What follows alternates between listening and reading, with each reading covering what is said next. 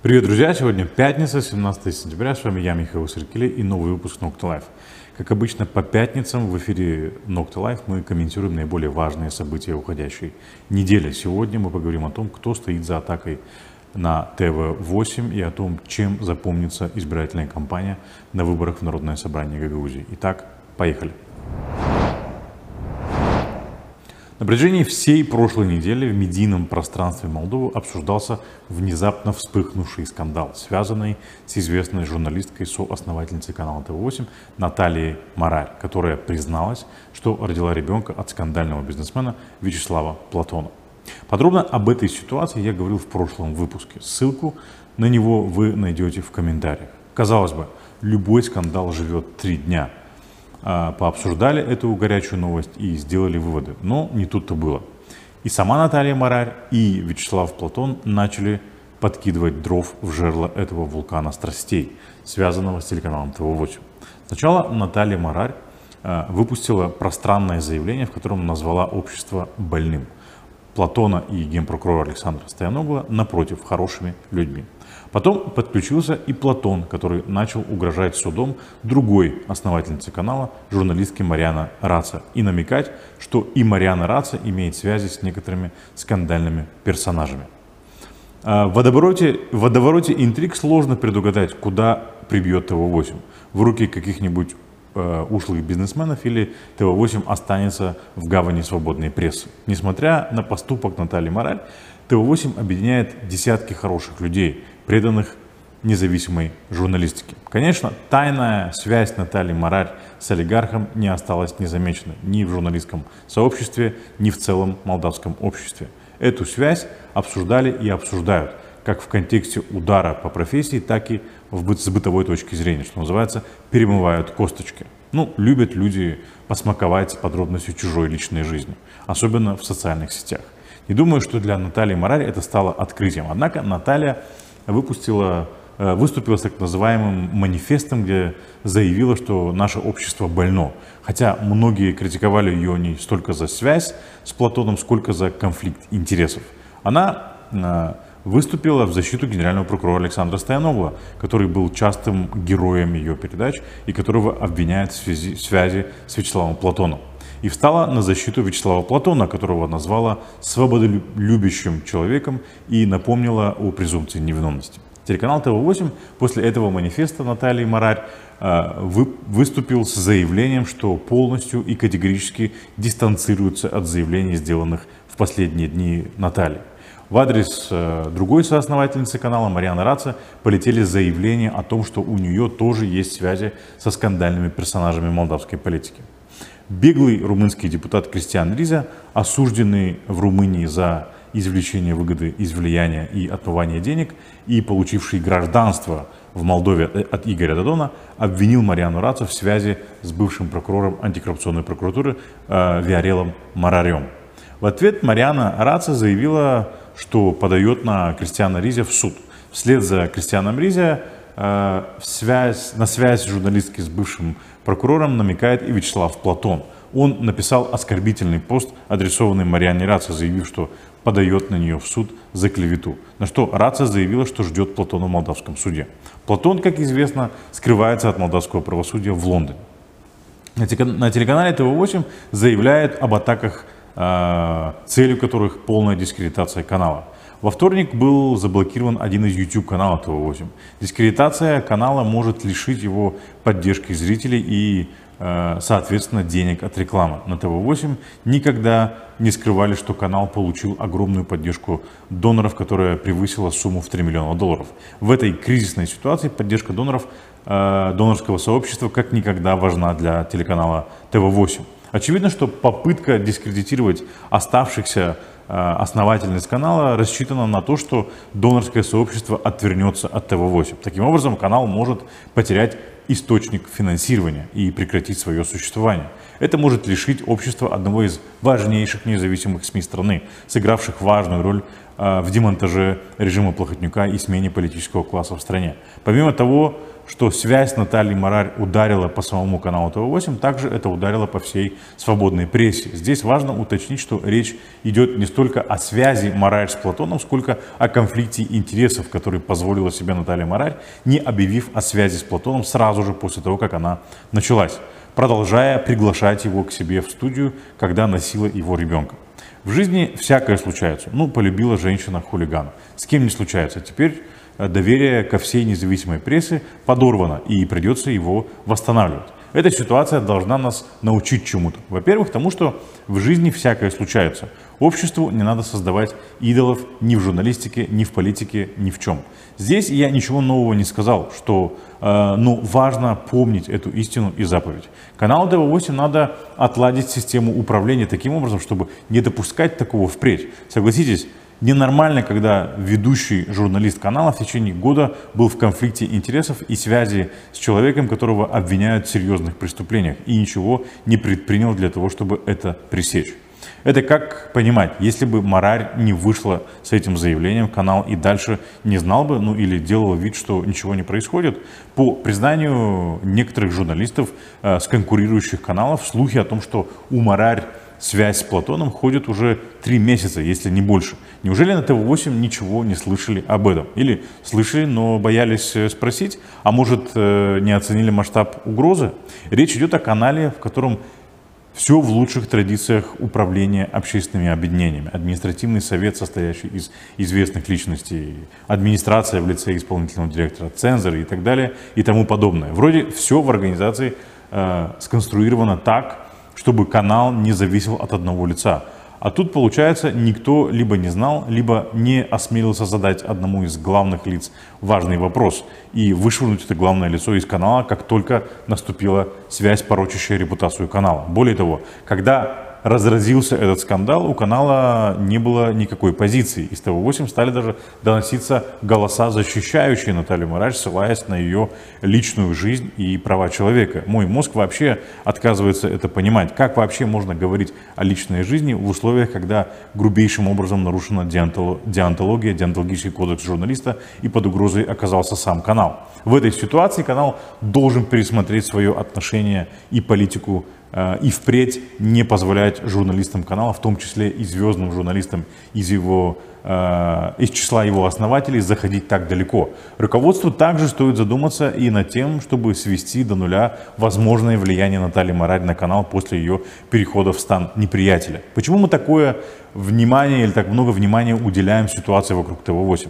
Как я уже сказал, ТВ-8 один из ведущих каналов страны. Любое независимое телевидение – это часть общественного блага. Особенно, когда речь идет о телевидении, которое создавалось и развивалась за счет средств партнеров по развитию. Желает его 8 выйти с достоинством из этого кризиса. Все, что нас не убивает, делает нас сильнее. Остались считанные дни до выборов э, седьмого созыва Народного собрания Гагаузии. Первые прогнозы уже говорят о том, что мы еще будем скучать по шестому созыву. Шестой созыв часто подвергался критике за то, что э, председателем э, в результате договорника между демократами и социалистами Ириной Влах был избран Владимир Кыса за то, что в шестом созыве было много депутатов, бывавших в Гагаузии разве что проездом, и за слабую законодательную деятельность в целом этого созыва. Однако Седьмой созыв уже сейчас рискует получить название клуба элитных бизнесменов, как выразился кандидат из Вулканешт Роман Тютин. Я бы пошел дальше и назвал бы его клубом элитных бизнесменов с сомнительной репутацией и сомнительными источниками доходов.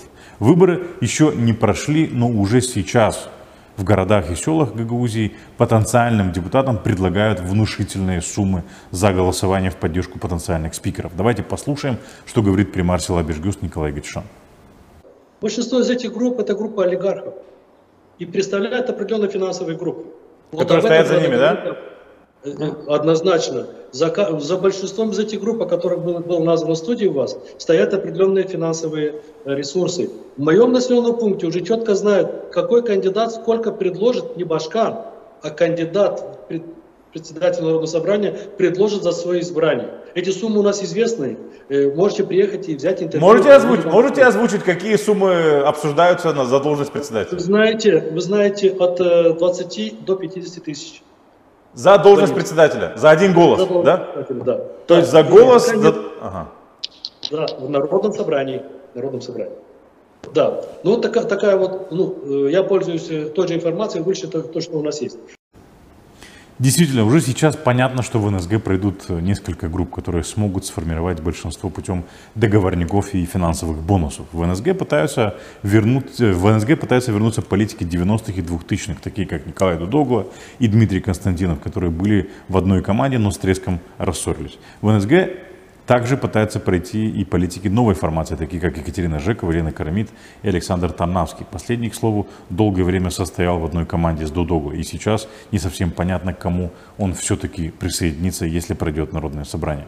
Свою группу депутатов получат и социалисты, и те, кого поддерживает Ирина Влах. Народное собрание рвутся и благотворители от организации «Наш», тратящие огромные средства на благотворительность, но не раскрывающие источников происхождения этих средств. У Ирины Влах на этих выборах очень нестабильная позиция. В начале кампании она начала поддерживать депутатов, э, э, как говорится, как умеет. Фотографии Башкана рядом с близкими ей претендентами в рамках э, рабочих визитов в село, пара-тройка хвалебных упоминаний на прав- провластных средствах массовой информации, помощь ее пропагандистов в разработке программ, печать листовок и подготовка роликов. Однако на последней 100-метровке Башкан резко дистанцировалась от своих кандидатов. Видимо, оценила их шансы и поняла, что э, ее заметно рухнувший рейтинг может просто не выдержать очередного фиаско, как в случае с партией Иона Кику. Ну а может решила, что покупать готовых депутатов легче, чем их делать. Тем временем пропагандистская машина Влах работает на дискредитацию ее оппонентов. Журналисты сайта Гагаузинфо приехали в Копчак на служебном автомобиле исполкома, чтобы снимать сюжет про детский сад Копчака. Примару пришлось вызвать полицию. Этой служебной машиной пользуется пресс-секретарь Башкана Гагаузии Андрей Ведутенко. Он говорит, что она э, на самом деле э, был за рулем он. По дороге стояли мои коллеги, у которых пробило колесо. Евгений это подтвердил. Я согласился их подкинуть до села Ковчак. Я знаю всю прессу, Гагаузия, вся пресса знает меня. У нас, у меня со всей прессой дружественные взаимоотношения. Я за рулем этой машины. Я сейчас, обратите внимание, два транспортных средства. Теперь, Меня теперь, меня теперь вот человек высказался, я скажу. Значит, Нет, два журналиста Гагаузинфо утром без Андрея и кого-то либо приехали в село Копчак и заехали в село Копчак. И это легко можно будет про- проверить по камерам, которые въезжают в село Копчак. И никого Андрей никого не подбирал. И мы докажем это, Я что два журналиста... в этой машине. Вы не Докажите. находились в этой Докажите. машине. Я вам больше скажу, потому что я Пожалуйста. видел, как журналисты приехали, я Пожалуйста, встретил док- этих пожалуйста, людей. докажите, что Вы я не пользуетесь этой служебным авто Нет, исполкома это незаконно, ни путевых листов, Это- ничего нет. И вы будете полиции это доказывать. Нет, это у вас покажу. есть, а у водителя был путевой лист. Э, Ситуации в Копчаке мы уделим больше внимания. Дело в том, что в результате борьбы исполкома с примаром Копчака заложниками стали дети и родители. Я понимаю, что это политическая борьба, но это ненормально, когда дети страдают. За несколькими исключениями эта предвыборная кампания очень непрозрачная в том, что касается групп кандидатов и источников финансирования. Причин этому несколько, и одна из них из главных причин заключается в том, что гагаузские политики не готовы объединяться в партии, предпочитая э, находиться э, в неформальных группах интересов.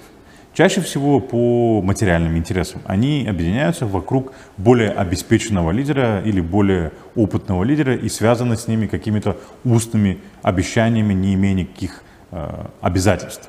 Похоже, гагаузская политика на третьем десятке своего существования трансформировалась в какую-то мафию. Формально мафия не существует, но на самом деле она есть, и ее члены связаны друг с другом неформальными обязательствами. Сказать, кто ее члены, тоже очень сложно, потому что никто не заявляет, что связан с мафией. Так и группы кандидатов на этих выборах формально не объединены в какие-то организации, никто из лидеров не представляет своих групп э, кандидатов, которых спонсируют и поддерживают, но на самом деле эти группы есть.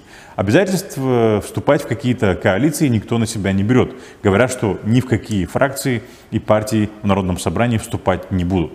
Отсутствие обязательств потом можно очень легко монетизировать путем продажи своего голоса тому, кто сделает наиболее заманчивое предложение. В этой предвыборной кампании расцвела буйным цветом массовая прописка в округах с небольшим количеством избирателей. Не то чтобы это новая технология для Гагаузии, напротив, ей пользовались в нескольких избирательных кампаниях, причем э, пользовались кандидаты, близкие к ДПМ. Тогда в Народное собрание, в Народном собрании не видели в этом проблем и ничего не предпринимали для ее решения. Но закон бумеранга еще никто не отменял. И вот бывший демократ Владимир Коса с января безуспешно борется с массовой пропиской в своем округе в селе Буджак. Была попытка ввести ценз светлости, но суд отменил это решение Народного собрания. На этих выборах Народное, Народное собрание практически не слышен геополитический фактор или националистический фактор. А, редки заявления о борьбе с коррупцией и очень часты обещания построить тротуар. Резюме этой кампании неутешительно. 30 лет гагаузской демократии создали монстра в лице гагаузских а, политиков и гагаузской политической элиты и а, гагаузского пассивного избирателя. Единицы в народном собрании, в народное собрание идут а, в законодательный орган ради позитивных перемен в своих сообществах. А избиратель, к сожалению, все чаще и охотнее голосует за тех, кто наливает по 100 грамм за гаражами и покупает голос. И, и неважно, что мы называем подкупом. А, конкретную сумму за голос или благотворительность из непрозрачных источников. Я призываю граждан на этих выборах проявить ответственность, выйти на выборы и проголосовать за кандидатов, которые будут представлять в НСГ ваши интересы, а не интересы своего кармана. Не будьте равнодушными. От того, как будет работать Народное собрание, зависит то, как Гагаузия будет жить следующие 4 года. Сделайте ваш выбор правильно и осознанно.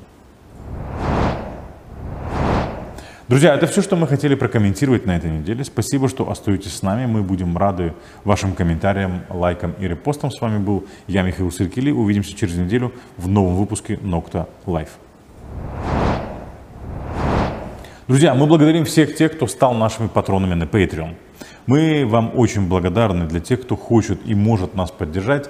Не забудьте про этот метод поддержки. Вы можете сделать это, пройдя по ссылке, которую вы видите на вашем экране. На нашей странице в Patreon вы можете выбрать один из нескольких вариантов поддержки. Как вы знаете, минимальный вариант ежемесячной поддержки через Patreon обойдется вам стоимостью трех чашек кофе. Мы делаем этот контент для вас.